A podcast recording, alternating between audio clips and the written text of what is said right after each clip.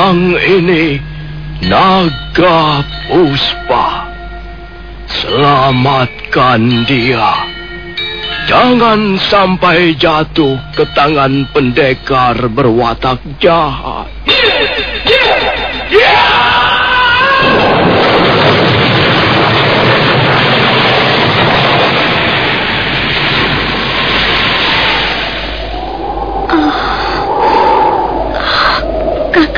Kamandanu.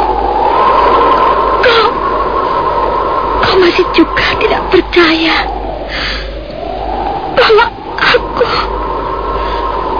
Aku mencintaimu. Mesin. Maafkan aku, Mesin. Oh, Mesin. Oh,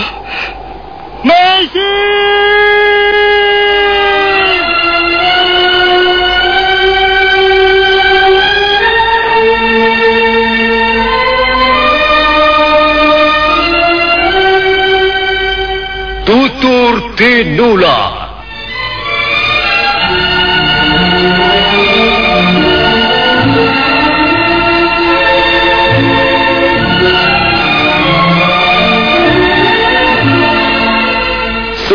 sandiwara radio serial, produksi Sanggar Cerita dan teater Sanggar Prativi.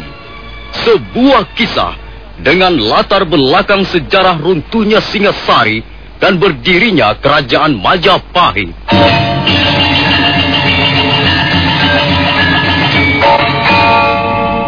Sandiwara ini didukung oleh pemain-pemain radio yang sudah ternama. Ferry Fadli, Ivone Rose, dan Eli Ermawati.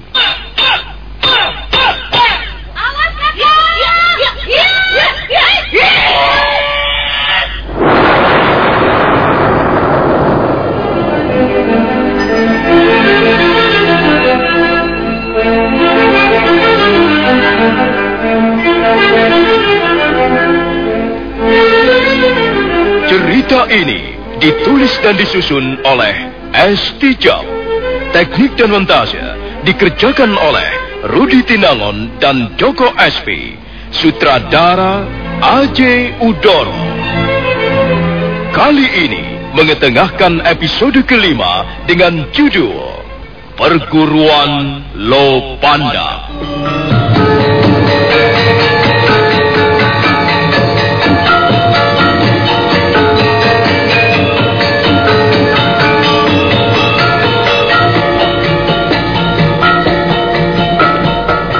Dalam seri ke-121 ini didukung oleh para pemain Ferry Fadli sebagai Arya Kamandanu, Eli Ermawati sebagai Mesin, Hari Akik sebagai Empu Hanggareksa, M. Abud sebagai Arya Dwi Pangga, Lukman Tambose sebagai Empu Tong Bajil, Margaret sebagai Dewi Sambi, dan Asdi Suhastra pembawa cerita.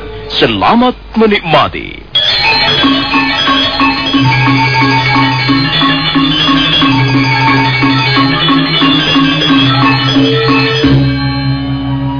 Rumah kediaman Empu Bajil cukup luas.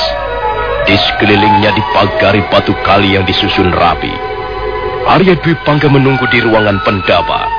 Duduk di atas lantai yang terbuat dari batu bata merah. Hmm. Orang yang bernama Empu Bajil itu pastilah orang yang berpangkat dan dihormati oleh pemerintah Kediri. Rumahnya saja dijaga ketat puluhan prajurit. Arya Dwi Pangga ternyata tidak perlu menunggu terlalu lama. Dia terkejut. Pintu berukir yang menuju ke bagian ruangan lain terbuka. Dewi Sambi muncul mengiringi seorang laki-laki bertubuh cebol. Di tangan kanan laki-laki itu tergenggam sebuah tongkat yang panjangnya kira-kira dua kali panjang badannya.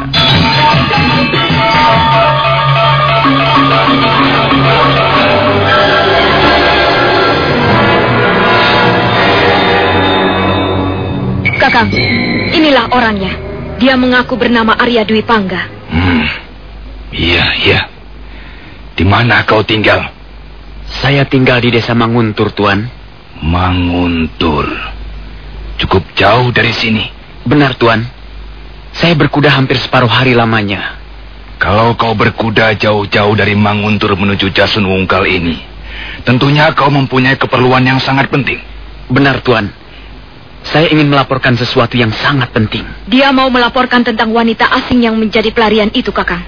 Yang sampai sekarang belum kita temukan jejaknya. Hmm, apa benar begitu? Benar, Tuan. Apa yang akan kau laporkan mengenai wanita pelarian itu? Cepat bicara yang jelas dan benar. Kau tidak boleh main-main di tempat ini. Uh, iya, baik Tuanku Dewi. Uh, tapi apakah wanita asing itu sekarang ini masih menjadi buron pemerintah Tuan? Kau ini bicara apa, ha? Tentu saja wanita itu akan menjadi buron seumur hidupnya. Dia sudah melakukan kesalahan yang sangat besar. Dia dan suaminya, yang mungkin sekarang ini sudah mampus, telah menyebabkan kematian sejumlah prajurit Kediri. Bahkan pemerintah sampai membuat gambar dua orang itu dan menyebarkannya ke desa-desa dan tempat-tempat yang ramai. Barang siapa dapat memberikan keterangan yang berharga akan mendapat hadiah. Apa kau belum mendengar berita ini? Apa kepala desamu di Manguntur tidak mengumumkan berita ini pada warga desanya? Kalau kepala desa itu berani melakukannya, Manguntur bisa diberi tanda hitam. Kepala desanya bisa dipecat, dibawa ke pengadilan negeri untuk diperiksa kesetiaannya. Uh, maaf Tuan, saya kira kepala desa Manguntur tidak melakukan tindakan ceroboh seperti itu. Justru saya sendiri mendengar berita ini dari seorang kawan. Dan kawan saya itu mendengar langsung dari kepala desa. Baik. Sudahlah. Jangan berpanjang lebar. Sekarang katakan apa yang kau ketahui mengenai wanita pelarian itu. Apakah kau telah menemukan mayatnya terkapar di jalan? Atau melihatnya di suatu tempat keramaian umum? Atau apa? Katakan. Iya. Memang Tuan, saya melihat wanita asing yang menjadi buron pemerintah Kediri itu. Bahkan saya mengenal namanya. Dia bernama Maisin. Sekarang ini dia tinggal di desa Kurawan. Kurawan? Kurawan yang letaknya berdekatan dengan Manguntur maksudmu? Benar Tuanku Dewi. Hm, kalau begitu, pasti ada seorang warga desa Kurawan yang telah menyembunyikannya. Benar Tuanku Dewi. Wanita pelarian itu memang tinggal di rumah salah seorang warga desa Kurawan. Kurang ajar sekali orang itu. Berani dia menampung seorang pelarian. Apa dia tidak takut dihukum berat? Tunggu. Saya masih belum selesai bertanya. Kau jangan dulu memotong pembicaraanku, Sambi. Siapa nama orang yang telah bertindak terlalu bodoh itu, Arya Dwi Pangga? Dia adalah ayah saya sendiri, Tuan. Namanya Empu Hanggareksa.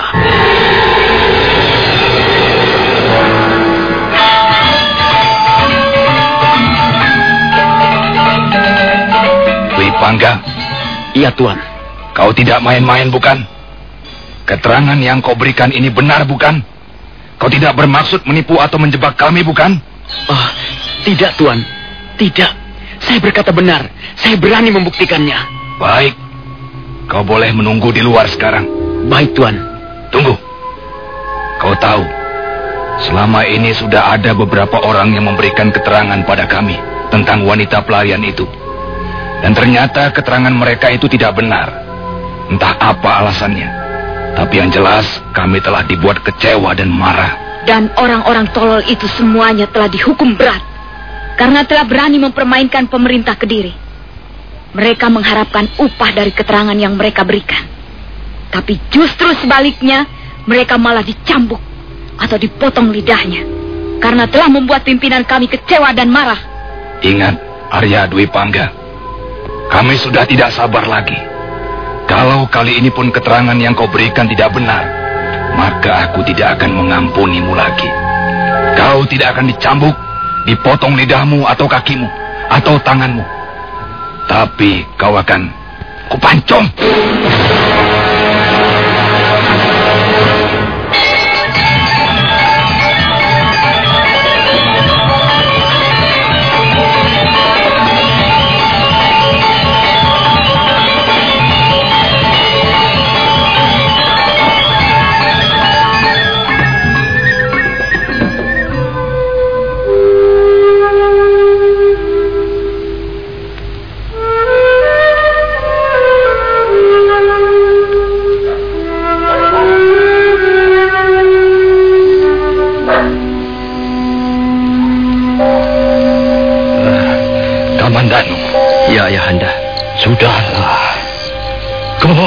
Bisa melupakan peristiwa itu. Jangan hiraukan pekerti kakakmu Arya Jepangga. Aku sendiri tidak habis pikir. Mengapa kelakuannya seperti orang edan begitu? Mestinya dia bisa bersikap lebih dewasa. Karena sudah berkeluarga dan punya omongan. Tapi sudahlah, sudahlah. Bicara soal Dwi Pangga hanya akan membuat hatiku sakit. Lebih baik kita bicara yang lain saja. Ah, istrimu apa sudah tidur? Ah, entahlah ayahanda. Mungkin sudah. Tadi sore Nyirongkot mengadu padaku. Katanya selama ini kau tidak mau tidur satu ruangan dengan istrimu. Iya, memang benar ayahanda. Saya tidur di ruangan tidur saya sendiri. Kami tidur terpisah. Ah, mengapa begitu, Kamandanu? Hmm? Maisin itu sekarang sudah menjadi istrimu. Suami istri harus tidur dalam satu ruangan. Agar para dewa memberkati perkawinannya. Mengapa ayahanda mempersoalkan tidur? Bukan tidurnya yang aku persoalkan, Kamandanu. Tapi hubunganmu dengan istrimu itu. Hubungan suami istri harus selaras. Harus akrab. Seperti seekor singa dan hutan belantara. Seperti langit dan mega kartika. Seperti malam dengan ketenangan hati. Di mana istrimu tidur, kau harus tidur pula di dekatnya. Tidak, ayahanda. Saya tidak bisa tidur dalam satu ruangan dengan istri saya itu. Bahkan saya sama sekali tidak pernah merasa sudah punya istri. Hah? Kamandanu, kau tidak boleh bicara seperti itu, Le. Sekarang ini kau sudah resmi menjadi seorang suami. Kau punya tugas dan kewajiban sebagai seorang suami. Dan kau harus dapat melindungi istrimu. Dapat memberikan perasaan aman dan bahagia padanya. Dapat memberinya kesenangan-kesenangan. Baik kesenangan lahir maupun kesenangan batin. Kau tidak bisa seperti masih bujangan dulu, Kamandanu. Memang mudah bagi ayahanda untuk mengatakan apa saja yang menyangkut masalah perkawinan kami. Tapi sayalah yang menjalankannya. Sayalah yang merasakannya. Sayalah pelaku utamanya. Dan saya tidak mungkin membohongi diri saya sendiri, ayahanda. Iya, iya, iya. Kau memang tidak perlu membohongi dirimu sendiri. Tapi apa salahnya? Kau berbuat baik untuk menyenangkan hati istrimu. Hah? Apa susahnya tidur dalam satu ruangan bersamanya? Tidak, ayahanda. Saya tak akan pernah bisa tidur satu ruangan bersama Mesin. Kamandanu. Tunggu sebentar, ayahanda. Saya belum selesai bicara. Rasanya sulit sekali untuk merasa dekat. Apalagi tidur dalam satu ruangan dengan Mesin. Entahlah. Setiap kali saya berada dalam satu ruangan dengannya, saya merasa ada orang lain ikut tinggal bersama kami. Dan orang itu adalah Kakang Dwi Pangga. Ya, tapi itu kan hanya perasaanmu saja. Memang itu hanya perasaan saya saja. Tapi bukankah manusia hidup dengan perasaannya? Dan perasaan itu telah mengganggu ketenangan batin saya. Setiap kali saya berada dalam satu ruangan bersama Mesin. Saya tidak pernah merasa hanya berdua saja, melainkan berempat. Di belakang saya terasa kehadiran Arya Dwi Pangga. Dan di belakang Mesin, saya lihat almarhum suaminya mengintip pertemuan kami dengan kerlingan mata yang penuh sindiran tajam. Nah, apakah yang bisa saya peroleh dari wanita yang katanya sudah menjadi istri saya itu, Ayahanda? ya, baiklah. Aku bisa memahami betapa pahitnya perasaan. Tapi kau harus bisa bersabar, Le. Tidak bisa, Ayahanda. Saya sudah mencobanya, tapi tidak bisa. Saya mencintai wanita itu dengan sepenuh hati saya. Tapi saya tahu, dia tidak akan pernah mencintai saya. Dia sudah menjadi milik masa lalunya. Sudah menjadi milik nasibnya. Seperti ada suatu kekuatan yang menghalang-halangi persatuan kami dan berusaha menghancurkan persekutuan kami. Eh, dengar dulu, Kamandan. Apa yang kau alami itu sebenarnya hanyalah gambaran-gambaran pikiranmu sendiri. Belum tentu mengandung suatu kebenaran yang asasi. Belum tentu mesin tidak mencintaimu, atau paling tidak berusaha untuk mencintaimu. Percayalah kata-kataku ini. Suatu ketika, kalau kau selalu bersikap baik, tidak menyakiti hatinya, dia akan menjadi milikmu seluruhnya, seutuhnya. Ah, kau harus mencoba dan mencoba untuk mengadakan pendekatan secara wajar. Ah, baiklah. Saya akan menuruti kata-kata ayahanda. Walaupun saya belum yakin apakah akan berhasil.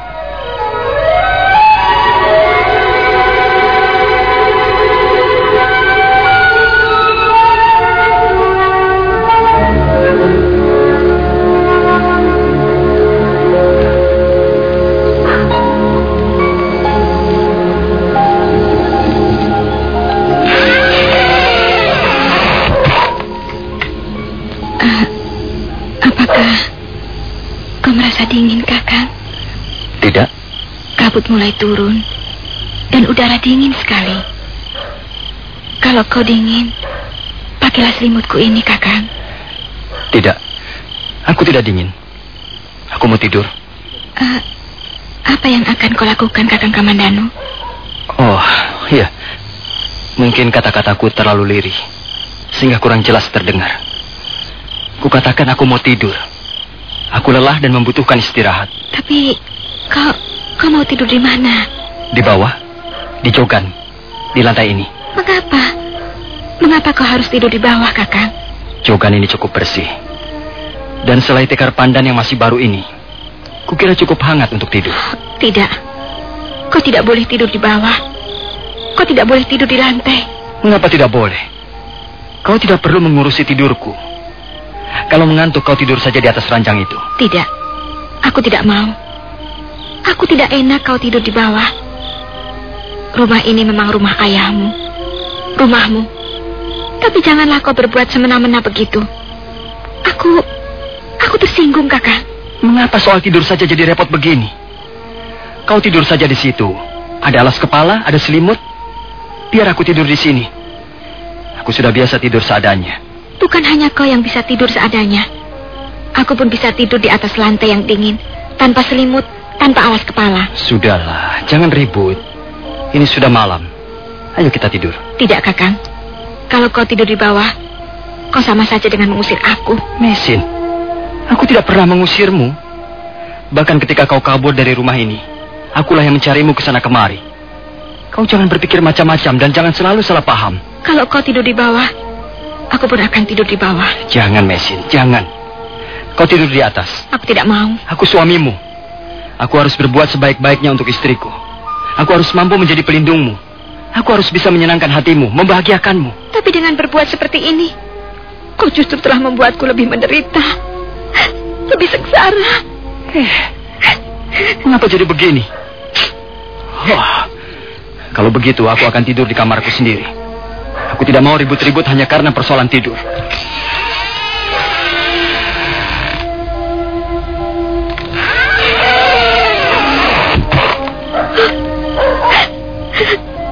Kakang Kamandanu. Aku... Aku tahu. Kau masih kecewa. Kau masih sakit hati. Karena itu, aku akan terima keadaan ini. Aku akan menyebarkan diri. Aku tahu kau adalah suami yang baik. Suatu ketika kau pasti akan berubah. Suatu ketika kau pasti akan mau percaya bahwa sesungguhnya aku aku mencintaimu.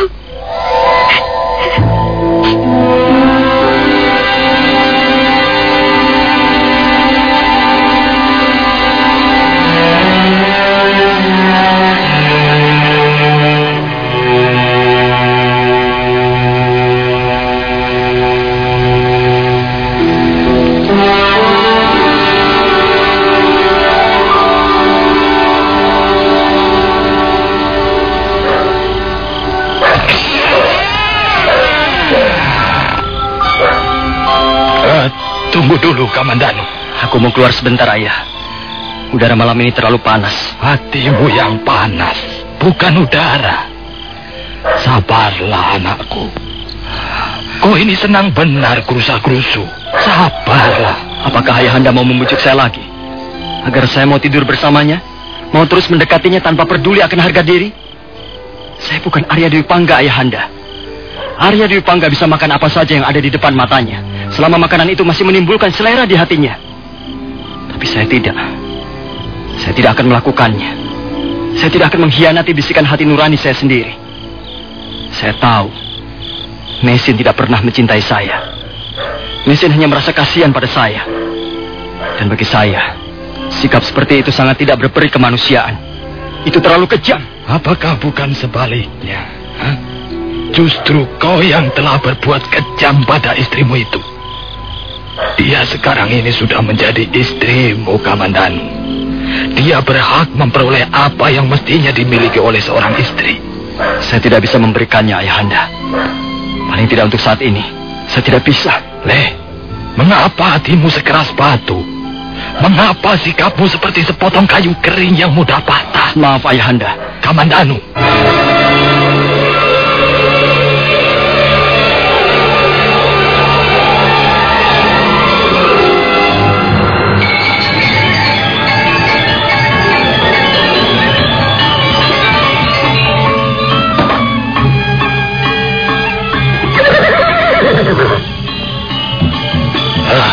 Kamandanu, kau mau pergi ke mana?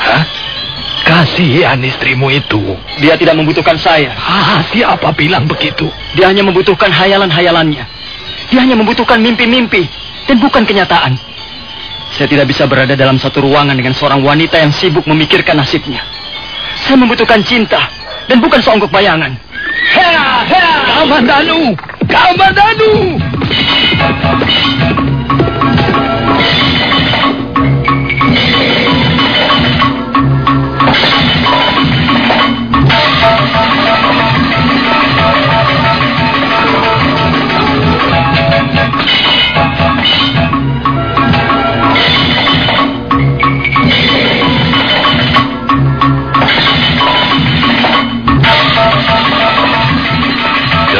Kuda yang ditunggangi Arya Kamandanu segera lenyap di balik keremangan malam. Kabut tipis yang dingin turun menyapu lembah, menenggelamkan desa Kurawan yang terlelap dalam tidurnya. Empu Hanggareksa kembali masuk ke rumahnya. Sementara itu Arya Kamandanu memacu kudanya di atas jalanan berbatu. Dengan tegar, laki-laki itu duduk di punggung kudanya yang lari bagaikan terbang melintasi pohon-pohonan.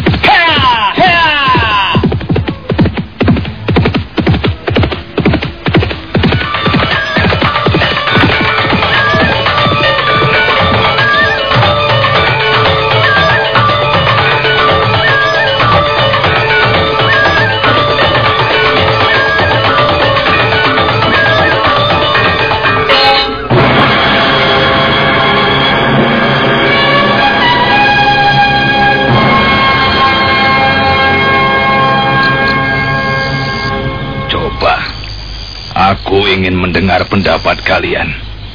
Apakah kita bisa mempercayai laporan orang yang bernama Arya Dwi Pangga ini? Hmm? Iya, laporan itu memang belum tentu benar, Kakang. Tapi ada baiknya kita perhatikan, Kakang Bacil. Apakah mungkin seorang anak mengkhianati orang tuanya sendiri? Hmm?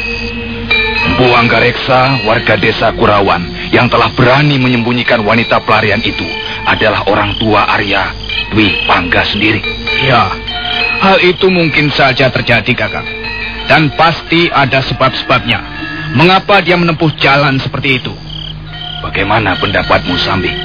Kukira kita bisa mempercayai laporannya Kakang Bajil. Menurut pengakuannya, dia melakukan itu karena dendam. Dia telah dibuat cacat seumur hidup oleh adik kandungnya sendiri. Tangan kirinya sekarang semper. Dan dia merasa tidak mampu membalas apa-apa. Karena katanya, adiknya itu mempunyai ilmu kanuragan yang cukup tinggi, Kakang. Aku masih meragukannya. Sebab bisa juga ini merupakan sebuah jebakan atau perangkap. Kita semua tahu bahwa Sang Prabu Jaya Katuang sekarang ini sudah memaafkan Sang Grama Wijaya. Bahkan beliau telah berkenan menerima kehadiran menantu Kertanegara itu di Istana Kediri. Ya, bukan hanya itu saja kakak. Sang Prabu juga telah memberikan hutan tarik sebagai tempat pemukiman Sang Grama Wijaya dan para pengikutnya yang setia kakak. Hmm, karena itulah Gusti Arda Raja dan Tuan Kebo Mundarang memerintahkan agar kita semua meningkatkan kewaspadaan. Kita tidak boleh percaya begitu saja pada pengakuan Sang Grama Wijaya. Dan kita harus mengawasi para pengikutnya dengan ketat. Aku kira apa yang dimaksudkan sebagai kebijaksanaan oleh Sang Prabu Jaya Katwang kali ini justru tidak bijaksana. Ya, mengampuni Sang Grama Wijaya dan memberinya kebebasan untuk membuka hutan tarik. Sama halnya dengan memelihara anak macan. Orang tidak boleh begitu saja percaya pada binatang buas, sekalipun dia nampak jinak di hadapan kita. Bagaimanapun juga, Sang Grama Wijaya adalah bekas musuh besar. Belum tentu dia menyerahkan dirinya dengan tulus. Hei, Sakawuni, hmm? mengapa kau diam saja? Hmm? Kau pun mempunyai hak untuk menyuarakan pendapatmu. Aku ingin menjadi pendengar yang baik. Bagaimana pendapatmu tentang laporan itu? Apakah kita bisa mempercayainya? Huh, aku jijik melihat orang yang bernama Arya Dwi Pangga itu. Apa maksudmu, Sakawuni? Mengapa orang seperti itu harus hidup di muka bumi ini? Mengkhianati orang tua sendiri, sama saja dengan berkubang air comberan. Dia mempunyai alasan yang kuat untuk itu. Hm, perbuatan seperti itu hanya akan dilakukan oleh seorang manusia yang tidak lagi waras otaknya. Dia menaruh dendam. Dia ingin membalas dendam terhadap orang yang membuat tubuhnya cacat. Tapi mengkhianati orang tua sendiri adalah perbuatan manusia setengah iblis, Sakawuni. Kau bukannya menjawab pertanyaan yang diajukan Kakang Baje, kau malah memaki-maki orang yang bernama Arya Dwi Pangga itu. Apa maksudmu? Kau pikir aku punya maksud apa? Hmm? Maksud apa Dewi Sambi? Kurang ajar. Perempuan tengik, kau mencari gara-gara denganku. Aku hanya tidak senang mendengar mulutmu yang usil. Berdebah. Hah, kau cantik. Kau mempunyai penampilan yang cukup cantik. Tapi rupanya kau tidak bisa merawat harga dirimu dengan baik. Kau konyol dan kau murahan. Oh, Dewi Sambi. Bukan hanya Dewi Sambi yang bisa marah dan tersinggung. Bukan hanya Dewi Sambi yang bisa berkata-kata kasar. Aku pun bisa. Tapi apa perlunya bertarung dengan kata-kata? Rugi bertempur hanya dengan omong-omong kosong. Sakawuni, kalau kau ingin mengadu ilmu kanuragan, keluarlah. Kita berlaga di halaman. Diam! Kau Sambi dan kau Sakawuni. Apa kalian berdua sudah tidak memandang aku sebagai pimpinan di sini? Hmm? Kalian seenaknya saja mengumbar mulut. Aku tidak suka itu. Kalian tidak perlu merasa jago. Kita semua adalah kawan seperjuangan. Kita berdiri di bawah bendera yang sama. Tak ada gunanya bertengkar dan saling menantang. Sudahlah, Kakang Pajil. Lebih baik kita kembali ke persoalan semula. Marilah kita merencanakan segala sesuatunya. Sehubungan dengan laporan Arya Dwi Pangga itu. Tak ada yang perlu direncanakan lagi, Adi Renteng. Sekarang juga kita berangkat. Kumpulkan orang-orang. Sebelum tengah malam nanti, kita sudah harus tiba di Kurawan.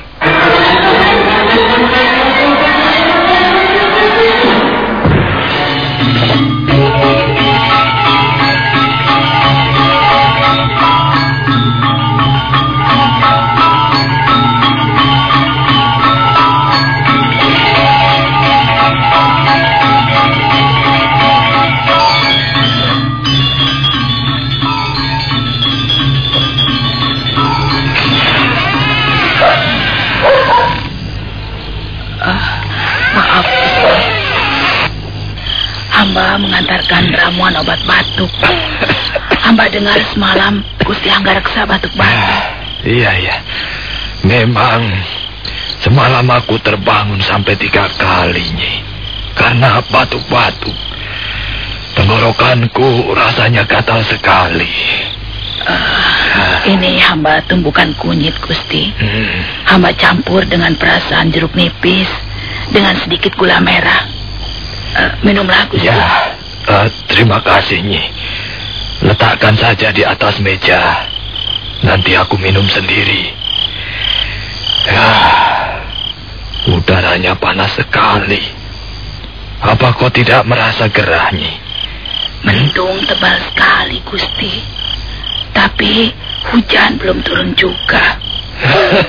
Memang udaranya agak panas. malam ini terasa lain. Tiba-tiba saja aku merasa sangat tua, Nyi. Ah, Gusti terlalu banyak berpikir yang berat-berat. Ah, aku banyak mengalami kekecewaan yang pahit, Nyi. Apa yang kuharapkan ternyata banyak yang kandas di jalan. Tidak dikabulkan oleh Sang Yang Widi. Dan ah, entahlah. Akhir-akhir ini aku mudah tersinggung. Mudah marah. Apa yang kulihat, apa yang kudengar, serba tidak mengenakkan hatiku. Dan aku melihat jalannya roda kehidupan ini sudah tidak selaras lagi. tidak indah lagi. Tersendat-sendat. Dan sepertinya bundaran roda itu mau terlepas dari porosnya. Sudahlah, Gusti Hanggareksa. Serahkan saja semuanya pada Sang Hyang Widi. Dialah yang menentukan jalannya roda kehidupan manusia di muka bumi ini. Ya, ya. Kau benar, Nyi. Dulu aku pikir manusia dengan kehendak bebasnya mampu memilih dan menentukan jalan hidupnya sendiri. Tapi ternyata tidak. Ternyata anggapan itu tidak benar. Buktinya, apa yang telah kurencanakan dengan matang, apa yang telah kususun dengan rapi, hasilnya tidak ada yang memuaskan. Akal budi manusia ternyata bukanlah segala-galanya, Nyi. Iya, benar Gusti. Manusia hanya merencanakan saja. Iya, iya, Nyi. Tapi apa yang akan terjadi kemudian adalah bukan wewenangnya. Iya. Baiklah. Kalau kau mau tidur, tidurlah, Nyi. Baik Gusti. Nyi Rongkot, Ya Gusti. eh, terima kasih atas kebaikanmu selama ini, ya, Nyi. Ah, jangan begitu Gusti. Hamba tidak pernah merasa telah berbuat sesuatu yang pantas dipuji. Hamba hanyalah sekedar menjalankan tugas dan kewajiban hamba sebagai manusia yang hidup. Ah, selamat malam Gusti Hanggareksa. Selamat malam, Nyi. Ah, Nyi Rongkot, Nyi Rongkot. Perempuan itu juga nampak semakin tua. Sudah lebih 20 tahun dia mengikuti aku. Menjadi abdi di rumah ini. Dia adalah abdi yang baik dan setia. Dia tidak pernah berpikir terlalu jelimet. Dia hanya memikirkan bagaimana seharusnya melayani orang lain dengan sebaik-baiknya. Ah. Hmm. Panas benar malam ini. Ah, Apakah udaranya yang panas? Atau hanya perasaanku saja? Hmm. Ah, baiklah. Aku mau keluar sebentar. Mungkin di halaman terasa lebih sejuk.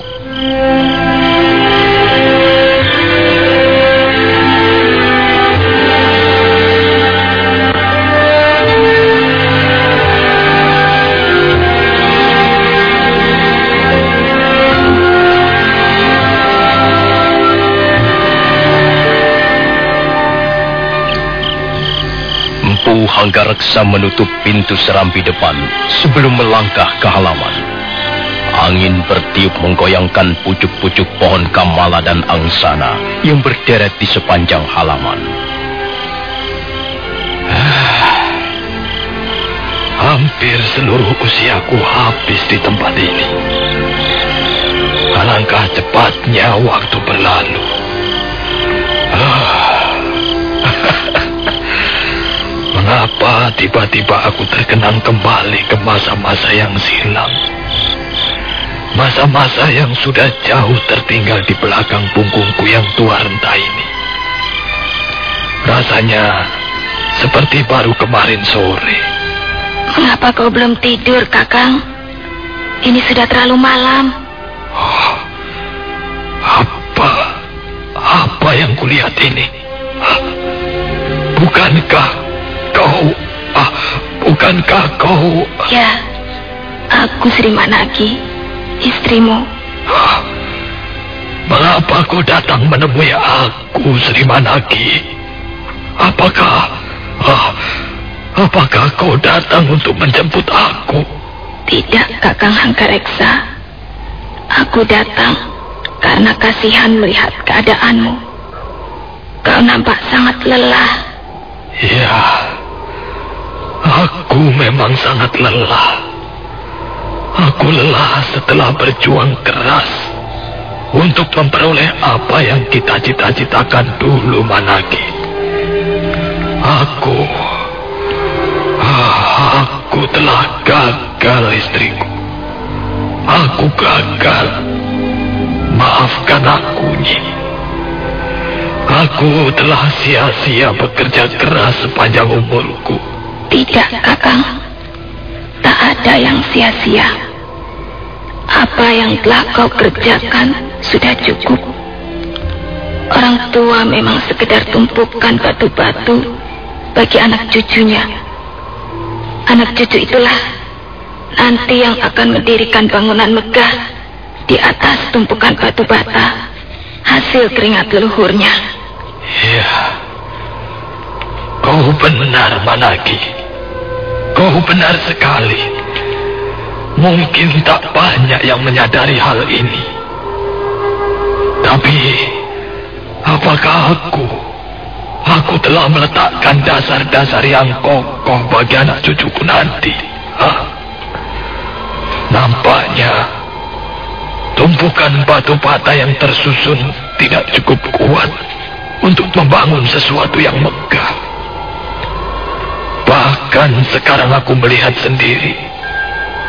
Tumpukan batu bataku sudah berkelimpangan jatuh ke sana kemari. Oh, Aku... Aku menyesal sekali. Aku laki-laki tua yang tak berguna lagi. Aku manusia jumbo yang penuh dikerubuti penyakit mengerikan. Oh, Managi, Managi.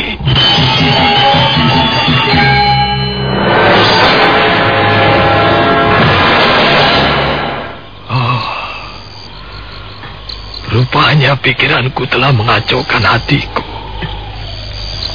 Tidak ada siapa-siapa. Hanya aku sendiri. Hanya aku sendiri. Hanya rasa kecewa yang getir yang masih tinggal.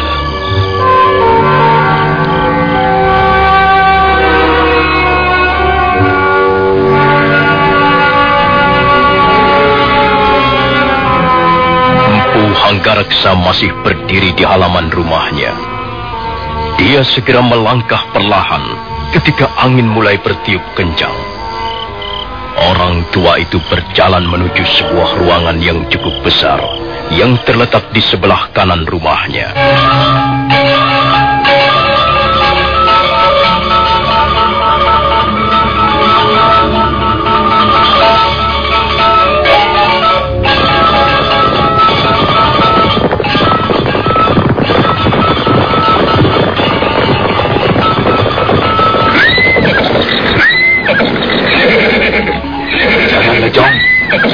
Kau Jaran Bangka.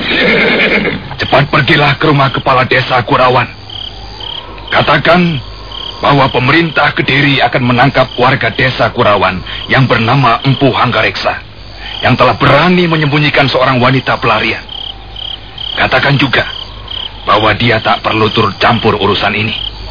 Kalau sampai dia turut campur dan membuat kesulitan, dia akan segera berurusan dengan pemerintah Kediri. Baik, Tuan Bajil. Hei, kau Dwi Pangga. Ya, Tuan. Apakah masih jauh letak rumah ayahmu? Uh, tidak seberapa jauh lagi, Tuan. Tinggal melewati sebuah tikungan lagi. Baik. Ayo, kita teruskan perjalanan. Awas, kalau nanti kita sampai di rumah Hanggareksa, jangan ada yang bertindak sendiri-sendiri. Semua harus menunggu aba-aba yang kuberikan. Iya, iya, iya, iya.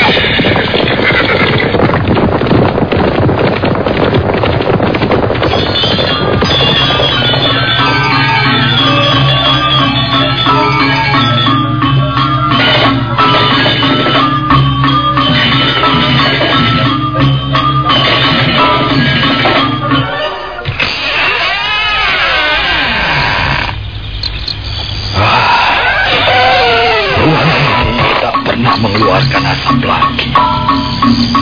Dulu ruangan ini selalu panas membara. Memancarkan semangat kehidupan yang menyala-nyala. Tapi sekarang ruangan ini seolah-olah sudah tenggelam di lembah kematian. Tak ada tanda-tanda kehidupan. Tak ada keringat manusia yang sedang bekerja. Tungku itu tidak lagi bernapas.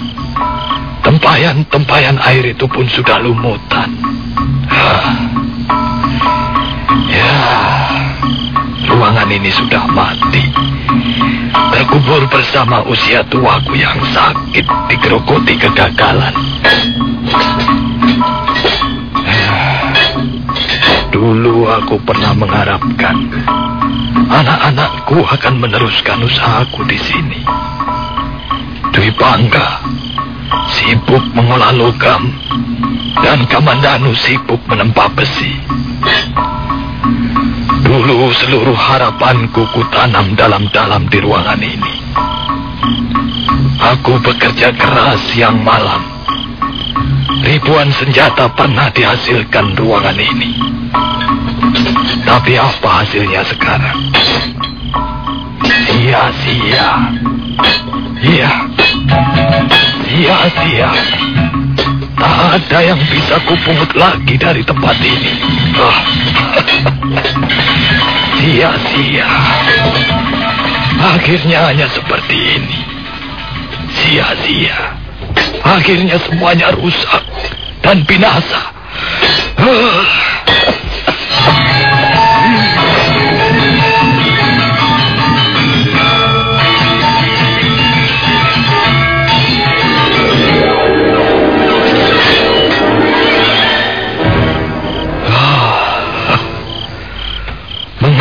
Ah. Dulu aku harus bekerja mati-matian?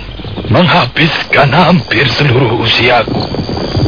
Kalau akhirnya hanya akan berhadapan dengan kesia-siaan, kegagalan yang menyakitkan.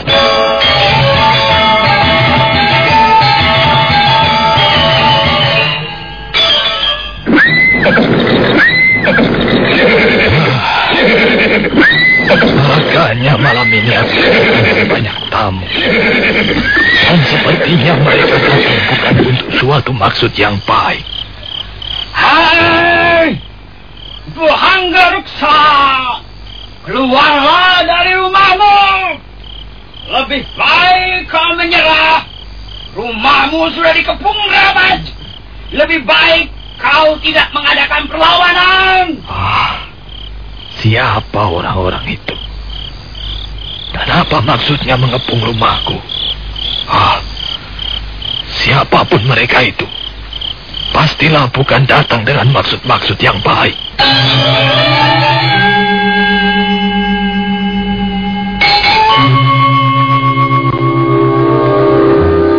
Dengan penuh tanda tanya, Empu Hanggareksa melangkah ke halaman depan. Sementara itu di halaman depan, nampak beberapa orang penunggang kuda masih belum turun dari punggung kudanya. Di antara mereka, nampak Empu Bajil, Empu Renteng, Dewi Sambi tidak sabar lagi menunggu. Nah, saudara pendengar, bagaimanakah kisah selanjutnya? Peristiwa apa yang akan menimpa diri Empu Hanggareksa? Saudara pendengar, silakan menunggu seri berikutnya.